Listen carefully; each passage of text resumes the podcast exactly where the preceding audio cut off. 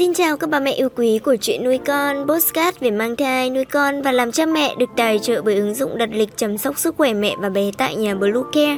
Mình là Nga, hôm nay trong chuyên mục về chăm sóc trẻ sơ sinh, chúng ta sẽ cùng nhau tìm hiểu về tổng hợp các cách nắn đầu cho trẻ sơ sinh tròn đẹp an toàn nhé. Chúng mình sẽ trở lại ngay sau đây. Các mẹ tải ngay app Bluecare để đặt lịch tắm bé, điều dưỡng vú em, chăm sóc trẻ sơ sinh, xét nghiệm và điều trị vàng da cho bé tại nhà, nhắc và đặt lịch tiêm chủng. Ngoài ra, Bluecare còn cung cấp các dịch vụ xét nghiệm níp lấy mẫu tại nhà, massage mẹ bầu, chăm sóc mẹ sau sinh, thông tắc tia sữa, hút sữa và rất nhiều dịch vụ y tế tại nhà khác. Truy cập website bluecare.vn hoặc hotline 24 trên 7 0985 76 8181 để được tư vấn cụ thể các mẹ nhé. Các mẹ thân mến, ngoại trừ đầu méo ở trẻ do chấn thương hoặc bệnh lý nào đó, để giúp trẻ sơ sinh có quả đầu tròn đẹp, mẹ hãy tham khảo các cách nắn đầu cho trẻ sơ sinh dưới đây và có thể áp dụng ngay. Tình trạng đầu méo không ảnh hưởng đến sức khỏe hay sự phát triển trí não của trẻ. Thông thường đầu mèo sẽ biến mất khi trẻ biết ngồi, bởi lúc này trẻ không phải nằm nhiều và xương sọ cũng trở nên cứng cáp hơn. Tuy nhiên cũng có một số trường hợp trẻ sẽ bị méo đầu vĩnh viễn, gây mất thẩm mỹ. Trẻ sinh thiếu tháng có khả năng méo đầu nhiều hơn trẻ sinh đủ tháng. Và những trẻ nằm nhiều, nằm một tư thế quá lâu cũng có xu hướng méo đầu nhiều hơn. Tùy vào vị trí nằm mà trẻ có thể bị méo đầu phía sau, bên trái hoặc bên phải. Theo đó, để phòng tránh và cải thiện tình trạng méo đầu ở trẻ, mẹ có thể tham khảo các cách nắn đầu cho trẻ sơ sinh dưới đây và mẹ có thể áp dụng cho trẻ.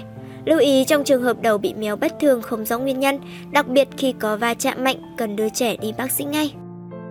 Cách nắn đầu cho trẻ sơ sinh 1. Không để trẻ nằm quá lâu ở một tư thế. Một trong những nguyên nhân khiến trẻ bị méo đầu đó là nằm ngủ nằm quá lâu ở một tư thế, có thể nghiêng trái, nghiêng phải. Vì vậy, điều chỉnh tư thế nằm thường xuyên được xem là một cách nắn đầu cho trẻ sơ sinh hiệu quả. Thực hiện như sau: sử dụng khăn mềm xếp lại làm gối hoặc dùng các loại gối thấp, mềm, tránh cho trẻ dùng gối quá cao và cứng để giảm áp lực lên phần đầu và ảnh hưởng xương cổ. Tiếp đến nhẹ nhàng đặt người trẻ xuống giường trước, sau đó đến phần đầu và từ từ chỉnh đầu trẻ ở tư thế thoải mái nhất. Trong quá trình ngủ, trẻ có thể xoay đầu sang trái hoặc phải, do đó mẹ cần chú ý theo dõi và nhẹ nhàng xoay đầu trẻ theo hướng ngược lại. Có thể dùng khăn mềm để trên dưới gối trẻ sau mỗi 30 đến 45 phút. Quan sát theo dõi và nhẹ nhàng chỉnh đầu cho trẻ thường xuyên sẽ giúp đầu trẻ tránh méo và luôn tròn trịa. Ngoài ra, một số mẹ còn lựa chọn cách nắn đầu cho trẻ sơ sinh bằng cách đặt trẻ nằm sấp.